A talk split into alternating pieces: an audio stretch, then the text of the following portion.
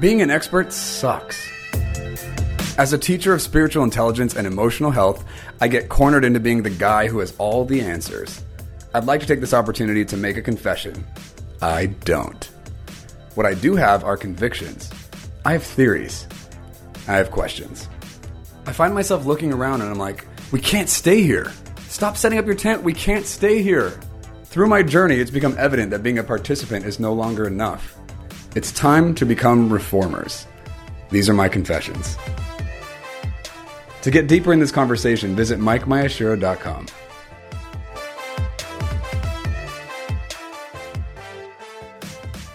Hey, you guys, Mike Mayashiro here. I listen. I am stoked for today's episode. It's actually a two-part one, so we're going to release one and release the other one back to back. Um, the file was too big to put in two episodes. You guys, this is an interview with my mentor who lives in Tokyo, Japan. He's a missionary. His name's Dave.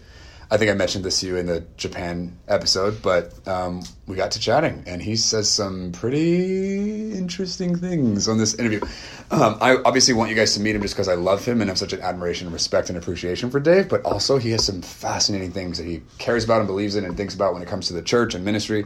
Would love for you guys to hear this, so really looking forward to getting to check him out. Listen, we were filming this and like professionally recording it and then um, the whole layout of that thing kind of fell apart. Thankfully he recorded it with his phone at the same time just on the coffee table in front of us for his own records or he's going to use it. Um, that's the file we're using. So the quality of the audio on this one's not going to be great because it's just sitting on the coffee table in front of us. So just you know bear with us on that. Sorry about the quality on it. But um, this was too good not to share. So i convinced my editor to just make it happen anyway and we're doing that. So enjoy Hello and welcome to today's podcast episode. I'm your host, Mike Mayashiro. We're also doing a special double feature in that we're doing a conversation with fabulous people episode at the same time.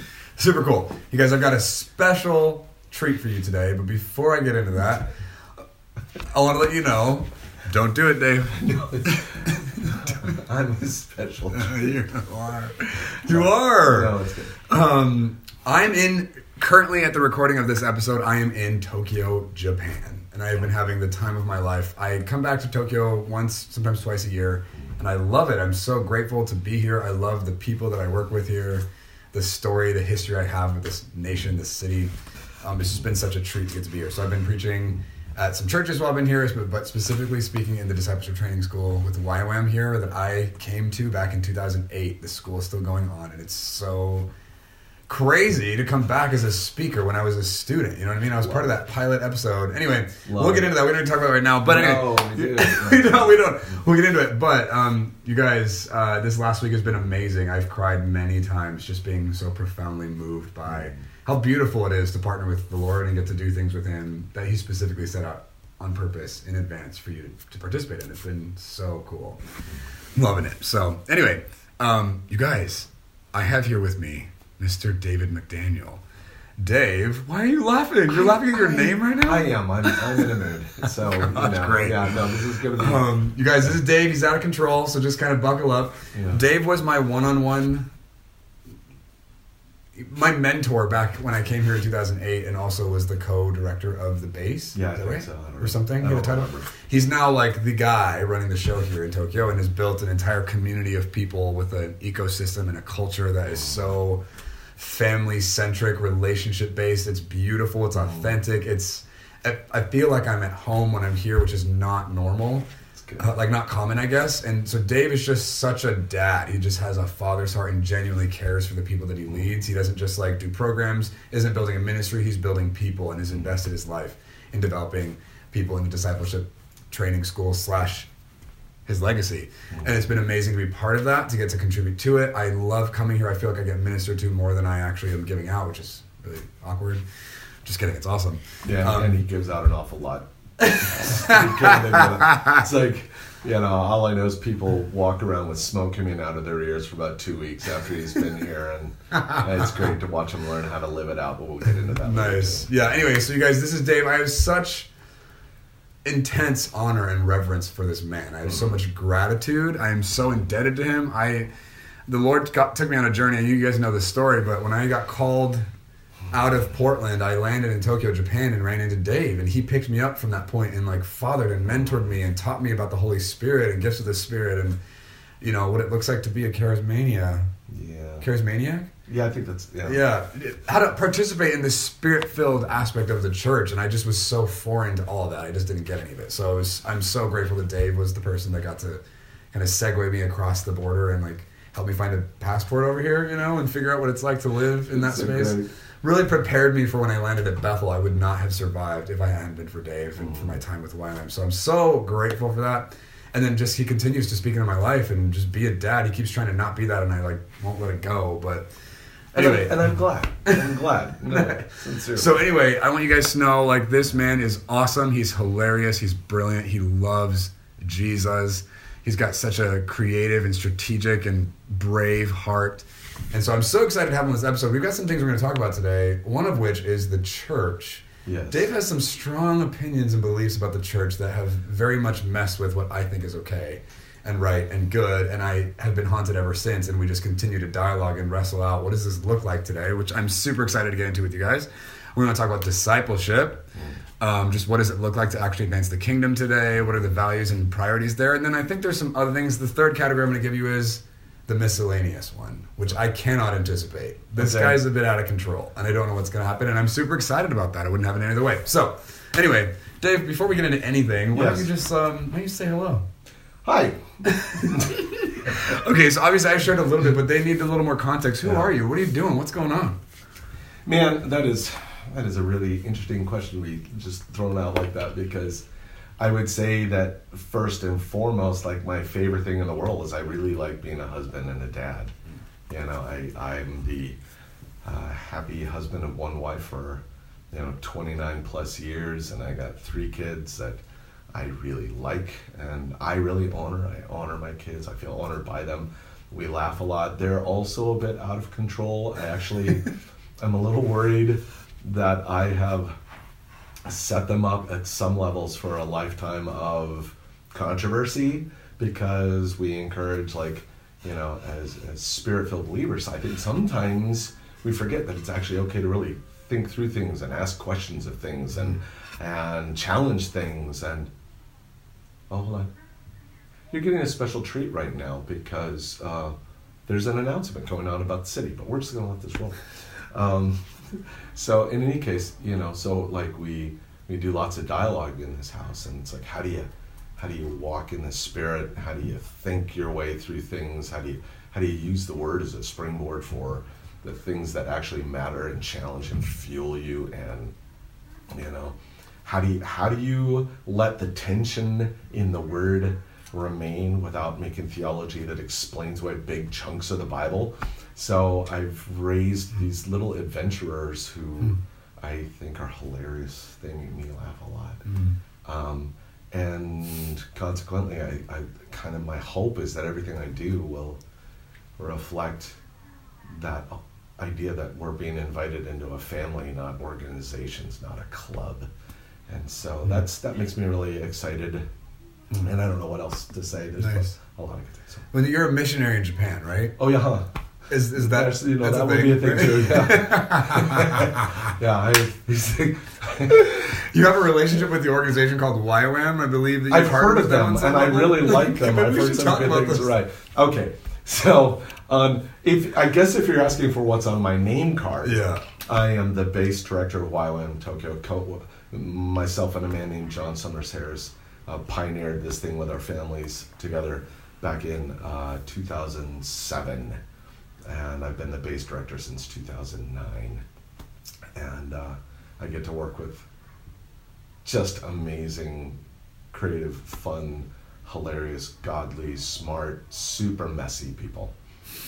I, I, I mean, I think, uh, let's be honest, everybody works with messy people, but some cultures train us to act like we're not a mess. Mm, I totally. think kind of like one of our big values is you get to be weak and strong at the same time because everybody's a mess. So why don't we just be psalmic, let the mess come out, not not try to explain it Yeah. away, and let's how do we let this mess become this thing that displays the glory of God rather than let's pretend we've got it together so people learn to be religious from us. Totally. I love that. That's awesome. Yeah.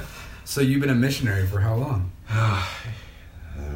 18 years. Okay, 18 years. it's a big deal I was a pastor in a, in a church for 12 years before that.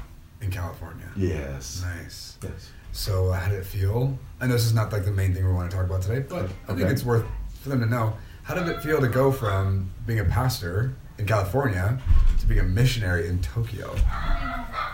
Oh. that was awesome. Every once in a while, secret doors will open up in our house and little faces will appear. Okay, ask the question one more time. How did it feel to go from being a pastor in California to being a missionary in Tokyo as an American dude? There was an interim period by which I think God got me ready for that because I was a pastor in California, and then I did um, what we call a Crossroads DTS in Kona, Hawaii, um, and then I did something called the School of Worship. And they asked us, they asked my wife and I if we would stay for a while, and first we're like, eh. So we have these prayer partners that you know we went to with with, with this you know request, and they were all kind of like, no, no, you're called to Japan, but we should pray, and we prayed, and they were like, yeah, we feel like you should stay in Kona for a while, and Kona for for us, Kona, Hawaii, the big YWAM base there, for us was a real place of healing and getting some DNA, and also seeing some very healthy leadership and coming into a place of healing, working in a very international community, doing a lot of cross cultural stuff, which sort of laid a foundation. You know, it kind of set some paradigms for us, like questions you don't even know to ask when you you're first culture United States Statesian, mm. and all of a sudden we're working with Koreans and Japanese and Norwegians and. I remember the first time a Norwegian guy, we were talking something theological. I don't remember what it was, but I remember what he said. He looked at me and he goes, "That's that's not Bible. That's American." And and I remember being really offended. But we dialogued, and I realized he was right. Do you remember what you said? No, Oh, no, come on. I think it's a pretty big list, candidly speaking. you know, and it it made me start realizing that Hmm. um, there are other worldviews, and that there's a lot of things that we've branded kingdom that are more empire. Wow, gosh, And- don't say that. Yeah. And so it made me wrestle. So by the time we landed in Tokyo, it's not that we, uh, you know, weren't going to make those mistakes, but I think what we end up having are some of the paradigms needed to begin to ask questions about these things. Hmm. And so, uh, Wow. And you know, I've been here 14 years, and I, I think I'm beginning to know what I don't know. Nice. Yeah. It's taking effect. Maybe. What, I, what I think is funny is like when I go back to visit my friends in the States and they're like, oh, you're so Japanese now. And I'm like, none of my Japanese friends agree with you. Not one. Did they tell you how you're Japanese? Yeah, yeah. It was like things like apparently the old Dave, we'd be like, hey, let's go to this restaurant. And be like, "Ah, I don't like that place. You know, let's go here instead. Wouldn't think anything about it. Now they're like, hey, where do you want to go? And I'm like, "A- anywhere's fine. Wherever you'd like to go. Well, what would you like? No, no, seriously, anything is just fine. They're like, oh, you're so Japanese now. And I'm like, because I'm at the center of my thought. I don't, I don't know. So, Interesting. yeah. Wow. That may not have been the strongest example, but it's the one that came. I mean, it got the point across for Yeah, sure. yeah. Interesting. Yeah, I'm I'm an odd fit for Japan. I think I'm God's cosmic joke on Japan. Because I mean, like personality, I've got a big personality. I've got a big body. Pe- people cross the road at night when they see me coming because I look scary. Yeah, true story. I look scary. I, I meet with these Japanese pastors, and my physical my physical appearance comes up as a discussion, and and I finally just ask, you guys when when you first met me, were you, were you afraid of me? And they, they do this very Japanese thing. They're like, mm. they all look at each other. And one guy, I don't know how they singled him out, but one guy gets singled out and he's like, like okay. Right, okay. And he goes, but no, but you're not scary. And the fact that you're not scary makes us like you even more now. so, Nice. So go. this has happened multiple times. yeah. And I'm a hugger. They don't hug here, Yeah. but I do. Nice. Yeah, everybody tells us, no, don't hug the Japanese. I'm like, thanks for the advice. Yeah, I'm gonna hug I'm gonna hug. I mean, if they're and they're too afraid to not hug me, so really out. nice. It- though that's That's that's bad missionary stuff right there. That's Don't don't don't follow that. Okay, listen, we should probably give some context for this. Okay. So, you guys, when I came to YWAM back in 2008, I was a very conservative, like, mentally constipated, fearful, like, hungry follower of Jesus. I was- Hungry. I remember the hunger part. you were hungry. And it was pretty great. Okay. Yeah. Yeah, I was a lot of things back then. Um, and so Dave was super offensive and would say things that were heinous and crazy. I'm not sure how much of this you're actually willing to, for us to say on record. Oh, but I um, mm, mm, um, careful. Okay. Careful. Careful. Um, there are some things that are, are relationally contextual. but I I oh my gosh. I had some pretty yes. marking conversations with Dave that pushed me outside of my comfort zone and outside of my then Christianity in ways that I knew were how appropriate Christian men were supposed to behave. Um, sometimes in public, that would I, be a I just want to imagine what they're thinking. What did he do? Right, totally. what did he do? And what they're imagining This is is shaving cream. This is fire. I don't know. I have no idea what I meant by that. Um, yeah, it was an adventure to say the least. Yeah. But um, I also remember some pretty profound moments where Dave would like look me in the eyes and he's crying and he's like telling me things that are true about who I am. And I'm like, oh my gosh, he's right. That's true. And it was like the first time I'd ever had like a strong male role model in my life, like on an emotional level, Mm. convictedly tell me something about me, like emphatically proclaim something about me and it like went somewhere deep and hit me in a permanent way and it changed my life and i still have a couple moments like that that i can remember that I'm like that changed my life and you know like obviously there are probably moments that i don't remember that also changed my life and it's also because of him that bethel was on my radar he had like bill johnson little knickknacks lying around everywhere all the time like traps and Coasters. Little action figures.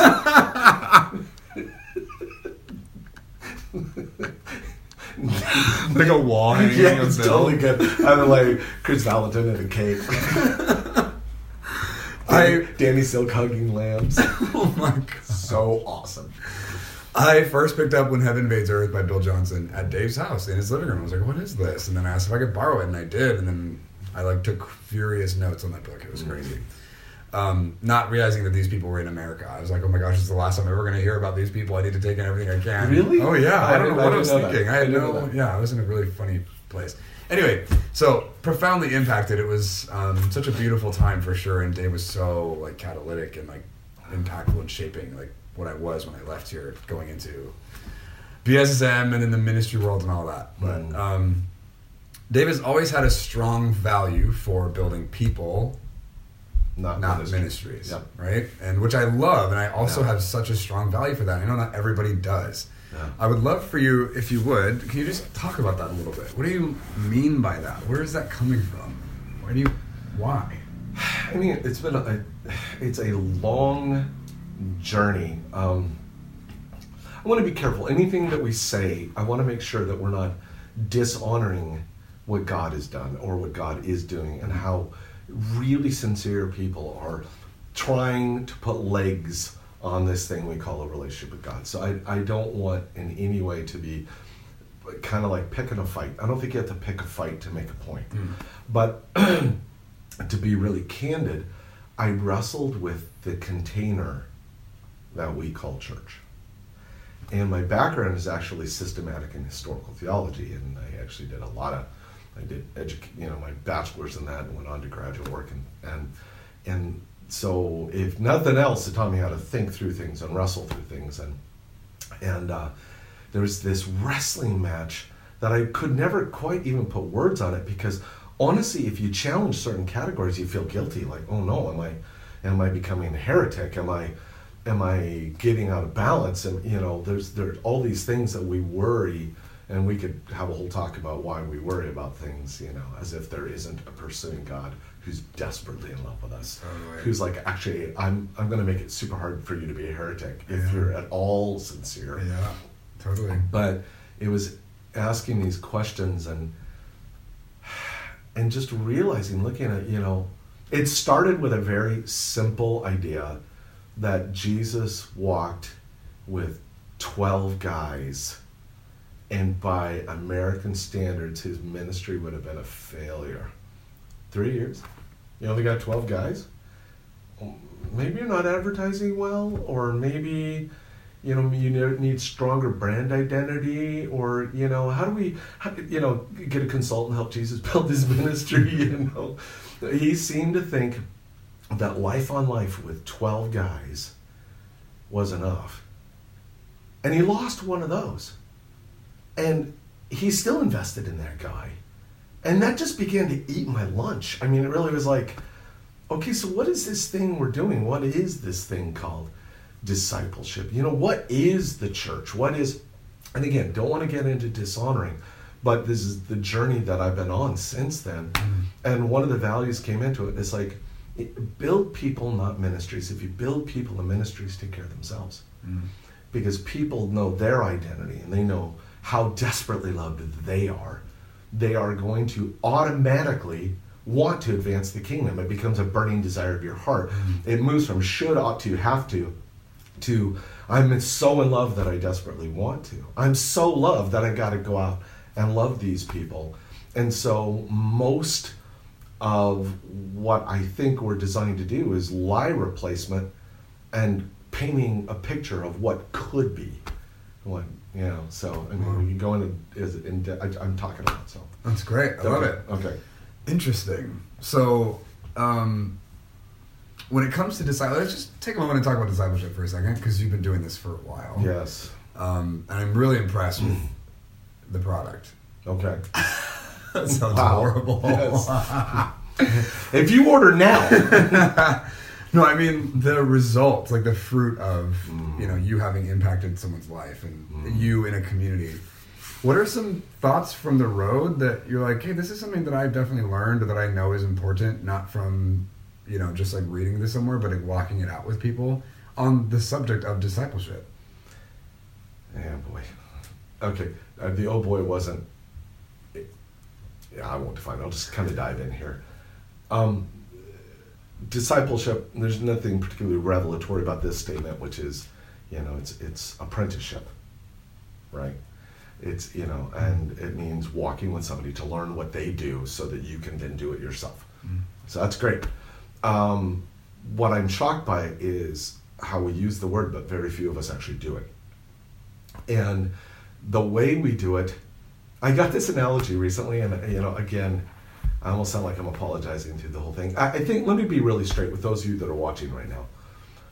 Some of you will watch this, and I listen. What's that? Or listen. Or listen. you should be watching.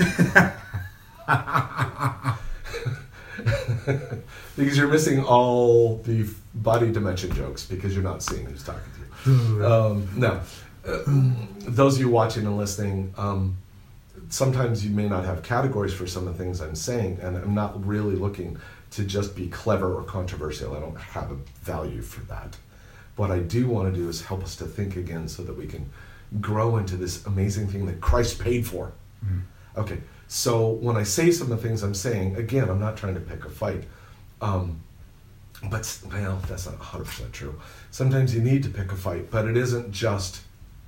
It's not just to be combative. I don't want to just be right. combative. trying to I'm, I'm, not trying to be innovative so that, wow, I distinguish my brand. Mm. I don't know why I'm onto that brand thing right now.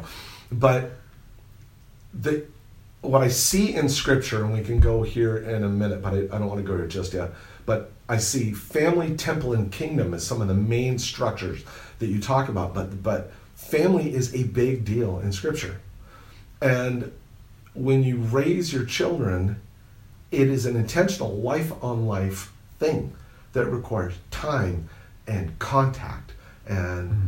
dialogue and you know wrestling and correction and love and giving space to make mistakes. And it's like, I see it as a very much a family model, not an organizational model. Mm. And I feel like the way sometimes people use the word discipleship, but they don't even disciple. We got old churches that use the word, but don't actually disciple.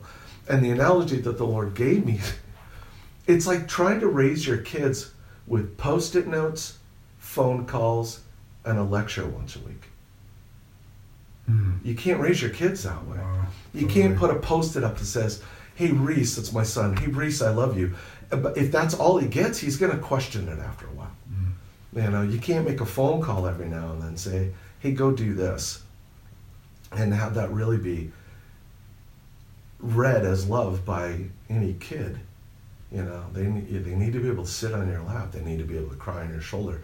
They need to be able to be stupid and goofy and explore things in ways that have no point other than they get to be validated in the exploration. I think discipleship is exactly the same. It's messy, it's interactive, it requires face time, and the end result is somebody hopefully knowing who they are and what they're about and are able to reproduce it. The goal of fathering is to produce good fathers. I mean, how do you know when you've succeeded as a father? When your offspring reproduce? Well, anybody can reproduce. That is not hard. That's a biological imperative. See, Mike, when a man and woman love each other, very, no, Yeah, what happened? no, well, I'll tell you about that later. All right. Um, no, you know you've succeeded as a father when your grandkids like your kids. Mm. It's a generational mindset. Mm. You've got to be thinking generations down the line. You know, what are your kids going to reproduce? Mm. Wow. Nice. I love it. Okay. So when you talk about the container Mm. that the church is in, Mm. dude, we gotta go there, Dave. Mm. It's gonna happen. You know. When you talk about the container and you're not loving it, are you seeing some inconsistencies or some Yeah. problems with Yeah. what you see in scripture versus what you see modeled or practiced or whatever? Yeah. Can we can we talk about that? Yeah. Let's talk about it. You know I Yeah. mean? Just imagine this is a diving board. Let's just go. Okay, so here's the deal: the, the the model that we have now didn't exist for 341 years. You know, it was Okay, wait. Before we get any further, you guys, I want you to know, first of all, I'm sorry for what's about to happen. And you're welcome. Because this conversation I had with Dave years ago Yeah. ruined my life. yeah. And it's still like having an effect. I am haunted by this. And so I want to share in the misery. Welcome to the conversation. Carry on. Okay, so Christianity wasn't called Christianity for a very long time. They were this weird cult of Judaism, you know, and that everybody just thought they were Jewish and nobody could get their brains around it.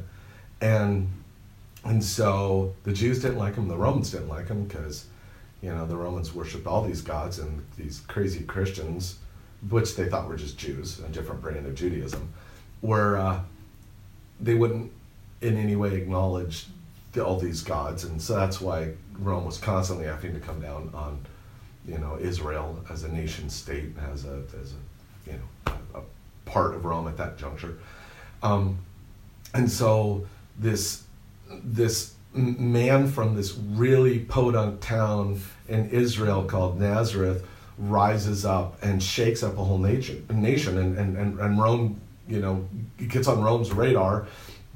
And then, and then, you know, the Jews are continuing to rebel, and, and Rome comes in and kind of deals with things, and and and you know, this this cult of Judaism is all over the empire. They're finding out, and it's all these people who do these really normal jobs. They're all, you know, they're they're tailors and they're carpenters and they're fishmongers and they're tradesmen and they're all these things.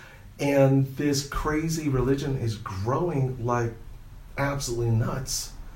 And they start seeing this as a threat to the empire, so it's illegal. And they're and we all know the stories: Christians being burned at the stakes and fed to animals, and all these crazy, crazy things.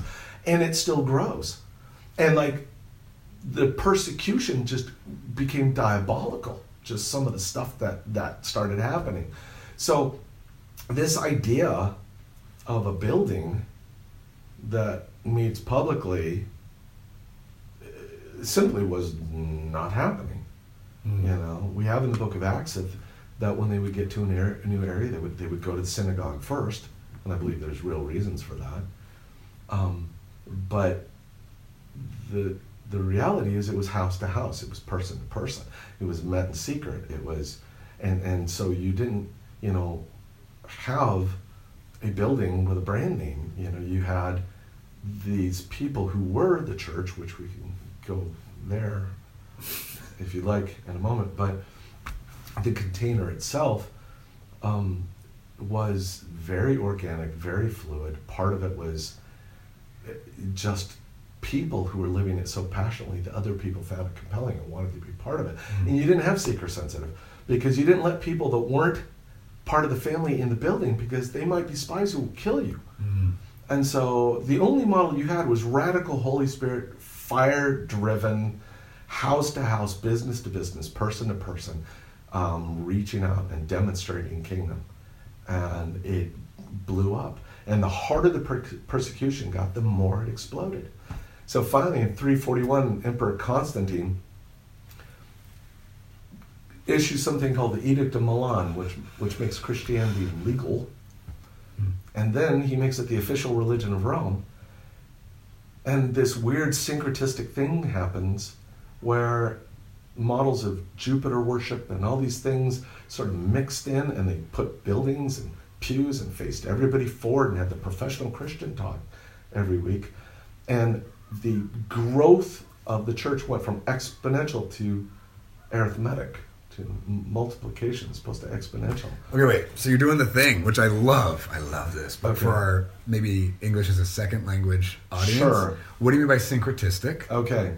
And what do you mean by arithmetic? Okay, so what what what you you had was all these things that were part of Jupiter worship that got sort of just recontextualized, and we called it Christianity, and it wasn't. Like, can you give us an example? Well, like the actual t- church model that we have. you mean currently today? Yes, currently today. You're saying the church model we're doing now. That's what you're talking about. Yes, I am saying this. And again, God is so humble that he he shows up wherever he's invited, and he's used it, and he's blessed nations through it. But I I don't think it undoes the fact that this is actually the historical root of it. Okay, so I'm not in any way like let's get pitchforks and fire Down and with burn Yeah, that is not where I'm going. That is, and and I am personally supported by a very big church that has done amazing things for the world. But I have to ask these questions. Is how my brain Yeah, works. totally. And the whole idea of, of pick, pointing, putting people in, in rows facing forward, it wasn't ever part of the model. If you wanted to, if you wanted to pick a model, it would have been much more rabbinical, where it would have been sit down over a meal, talk about the scripture, argue with each other. That would have been the model you would have had for 341 years. Hmm. So you're saying church back then, people were getting together, eating food together, and talking about what was in the scriptures. Yes, yeah. And if you had someone like Paul come through, he would talk about the revelation, but because it was still rooted in Judaism, people would have argued with him. They would have they would have challenged things. They would have been like, well, they would have right in the middle of things. What does that mean? What is that? What are you talking about? And I always think, man, what if we went back to that? What if every week you had a great meal, not a potluck, you know, an actual meal where people sat around and talked about it, you know, and they were worshiping, but they never had a band. Now I like the band. I like the band. I do. I'm a musician. You know this No, totally, me, yeah. You know, but the the picture seems to be, and I'm still unpacking this. So I want to say this with I'm still looking for what this would have looked like. Because remember, the temple had been destroyed at this point, and Herod's temple had been built, but they, they you know, that was another reality we talked. talk. So in church to church, you know, I, I doubt, you know, Johnny whipped out his guitar and I love you, Lord. I don't think that's what was happening. You know, what seems to have happened a lot mm-hmm. is they'd be talking about something and people would just begin worshiping the Lord because of the revelation they were getting at that time. So it would have been interwoven into things. And Holy Spirit would have been moving throughout the whole thing. People were getting healed. People were getting revelation. Prophetic words were just flowing. And it wasn't the guy up front, it wasn't the professional, because there were no professionals in the room. You would have had elders, leadership is biblical, you would have had all this. But remember, you would have had the fivefold ministry operating together like five fingers of a hand, laying hold of the kingdom and, and teaching people how to operate on this. Because remember, it was like these gifts are given, they're, they're to equip the saints to do the work of the gospel. And so everybody was going out proclaiming good news and drawing people into the good news. And the good news was more than news, it was reality. It was a shift. And it was like pick a side. And Wow. and you had to decide if you were for or against. There was no middle ground. Wow. Couldn't have one foot in, one foot out. Not in that reality. Mm. So, Wow, yeah. interesting. Yeah. So, why do you think the church went from exponential growth to arithmetic? Did you say multiplication? I think what happens is when you've designed it to be person on person, if you got 14 people reaching 14 people, that's that's what you got 14 to the 14th power. Mm. And so the growth is just going to be massive. Well, all of a sudden you put a professional up front, and then you got one guy doing the work of the whole congregation. Yeah. Think about how many times you've had people, oh, I met this guy and I'm going to bring him to church. How many times have you heard people say things like that in your lifetime? Can you count? You know, oh, I really need this guy to meet the pastor. You know, oh, I want you to meet brother so and so. Instead of recognizing, no, they're in front of me, I carry kingdom, I'm doing it. Mm-hmm. I led them to Lord, now I'm going to disciple them. They're mine. Wow. I've led them into relationship with their king. And I'm gonna the first thing I'm gonna teach them is that they're part of the family of God, they're part of the priesthood of God, and they're part of the kingdom of God. And so the first thing I'm gonna teach you is you belong, you're a son. That's who you are. You're a daughter. You've been adopted. You don't get to join families. There's only three ways to get into a family. You're born into it, you're adopted into it, or you marry into it. And those are the main revelations in Scripture. You don't get to join, you don't get to apply. So you're either part of the family or you're not. Oh my god. And if you're part of the family, then all of a sudden you take on the values of the family. You're, you're being built as a person. And all of a sudden it's like, man, I'm a love child of the king. And then all of a sudden it's like, yeah, and guess what? Now listen, your first job, minister to the Lord. That's your first ministry, is to the Lord Himself. Because the priests, their first ministry, even in the Old Testament, is minister to the Lord. It isn't what's done in front of people, it's what's done in the secret place with the king. Hmm. So the first lear- lessons they learned, the one-two punch, intimacy as a child and and intimacy as a priest. But then you've got this mantle of authority, governmental authority, which is where ecclesia comes in in a pretty crazy way. And you get to go out and do it too. I, No, don't stop. It's amazing. Wait, wait, wait, wait. Yo, keep going. I'm just talking a lot. Ask me questions. Okay. What do you want to unpack? Well, first of all, it seems like you're getting a little misty-eyed when you're talking about not being able to like enlist or sign up for a family. Yeah, Right. I What's think- why is that making you emotional? kids have different access than members. You know, my kids, you know, my daughter taught me so much how to approach the Lord because she comes in. Okay, I, I'm I'm gonna back. Imagine if my kids talk to me the way we talk to God sometimes. It's like, oh Father, I just want to proclaim that you're a good Father. I think you are such a good father, and I have a request. I humbly come before you, Dad. If it be your will, would you make me lunch? and if and if it's not your will, I de- still declare that you're a good father. Oh God, we need counseling. Something's gone really wrong. Oh, totally. No, what, what, you know, hmm. Claire one day she comes in, I was looking at my iPad, and she says, she goes, put that down. This straight up demands it. Put that down. I am more important than that device, and I want to sit on your lap. And you know what I did? You put it down. Darn right I put it down. and she was she was like 12 at the time. And she plops on my lap like she had every right to be there.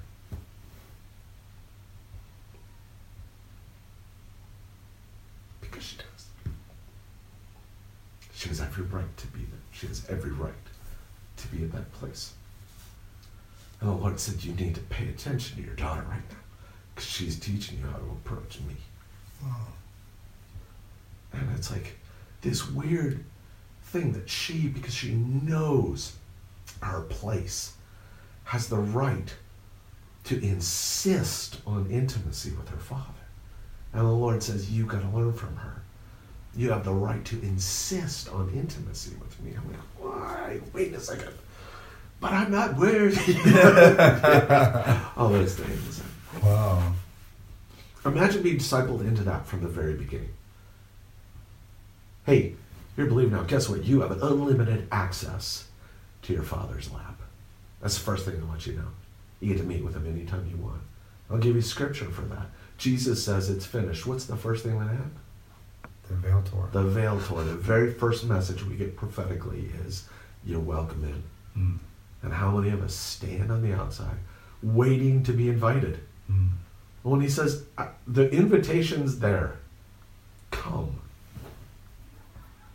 So the biblical term of insisting on intimacy with the Father is to boldly approach the throne of grace. Hey, that's really good. You should write that down. Put that down. yes. Yeah. Nice. Wow. But how many of us are still standing out because we're not worthy or we don't we're not convinced it's worth it? Or you know, and none I don't attach any condemnation to any of that. But it does need to be wrestled with because if the veil was torn, he declared you worthy. Mm. But you got to go in to discover how fascinating he is. Mm. Yeah, it's, you got to go in and look at him to see how beautiful he is. Mm. There will be a step of faith. Nobody can take that for you. Yeah. But it's sure not about earning your way in. It's about, I'm here, Dad, and I'm here to sit on your lap. And he's like. Awesome. Thanks. Wow. Yeah. So when you say to people, I'm just thinking of the audience, people who are listening or watching. Like when you say your first ministry is to the Lord. Yes. What do you mean by that?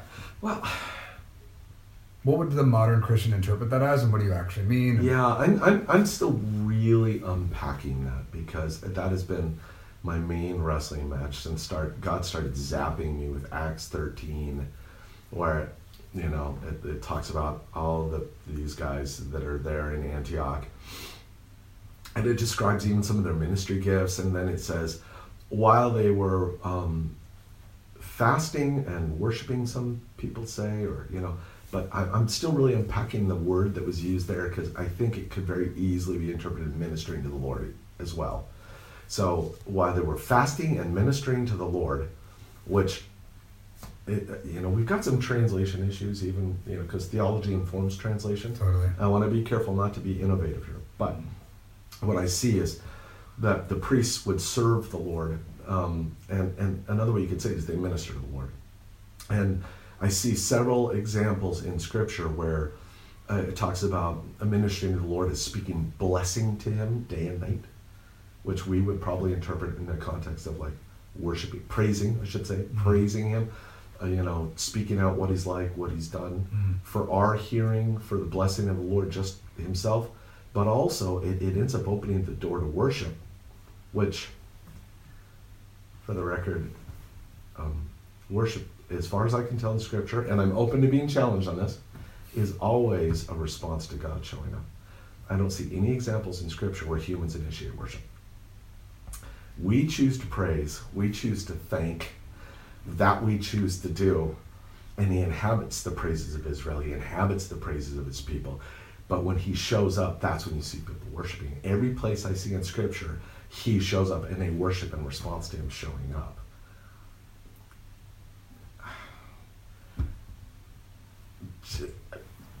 Go after it. I would really love to be challenged, but that's that's the only example I see. It's like he shows up and they fall on their face and worship him. Anyway, so priests are praising the Lord, but they're also they stand between the altar and the portico, crying out for Israel.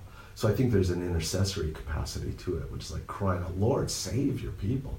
Lord, redeem your people. Lord, draw your people in. It's it's in at some levels it's really like Lord, call them back to that intimacy. And so those are the two of the main things I see. Mhm. So in Acts 13, they're they're uh, they're worship, they're they're fasting, they're ministering to the Lord, and then it says, and the Lord said. And, and and when we're in Bible study mode, do you realize how often things we'll read it and we don't ever really just stop and think about it? Who did the Lord say it to? Who, who did he say it to? It just says the Lord said. Lists all these people, and the Lord said. To whom, through whom? It doesn't say. Did they all hear it? Was everybody so tuned in because they were ministering to the Lord that he was able to speak to all of them simultaneously? I don't know. I don't know. It certainly makes me think. But I do know what he said set apart for me Saul and Barnabas for the work to which I have called them to. I think there's a fundamental difference in, in how we would go about everything if we taught our people to minister to the Lord first. Wow. Because then He sets people, Wow. He calls people for His work, rather than we. Oh, oh, hey, we sat around, we had a meeting, we got this great plan, and now we ask the Lord to bless it, which He does because He's so humble, and He'll even blow it up, and we'll think how great our plan was. yeah, Throws his head back Yeah, yeah, yeah. Whereas the Lord, I think, has all these strategies that He's just waiting to download if we'll teach people how to min- how to minister to Him. How, what's the longest Paul stayed in any one location in the Book of Acts? I. I think it was Ephesus. I think again, forgive me if I got that wrong, but I think it was Ephesus. I think he was there for three years.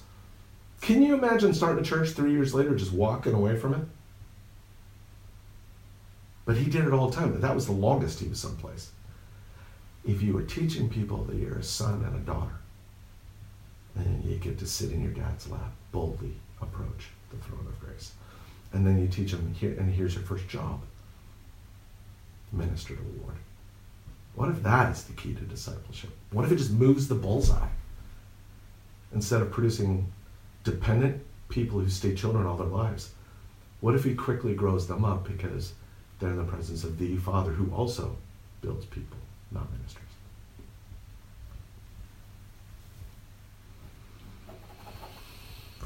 I love how the what you're describing denotes this assumption that God is going to initiate and move stuff. Yes. I love that. How many containers do we see where we just like kind of compensate for God for His lack of participation? Right. We just like fill in the blank. Right. And there's just like no space for him to have to show up anyway. Right. Right. We just kind of make it happen, and then we do the. That's. Ugh. You know what's scary to me? I think it is possible to do church without any involvement from God at all. We have theologically correct clubs that require no movement of the Holy Spirit to be successful at all.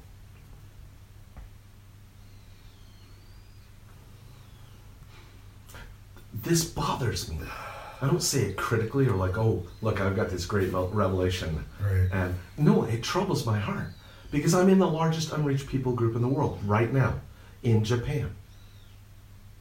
And it's almost supernatural how much growth there hasn't been.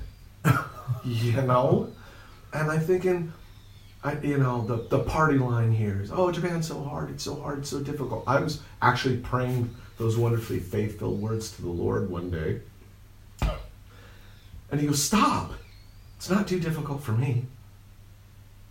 And it, it just, this moment of revelation, boy, I've made God pretty small. And, and so I repented of those words and started declaring that Japan was easy. Okay, so that's wrapping up the part one of this two part um, interview. Uh, crazy, right? So interesting. Just, yeah, I love when Dave talks and just things he has to share. All right, so we're going to pause that. You guys check out part two. It's the next episode um, on my podcast. You go, you're going to want to hear the second half of this. All right, go check it out.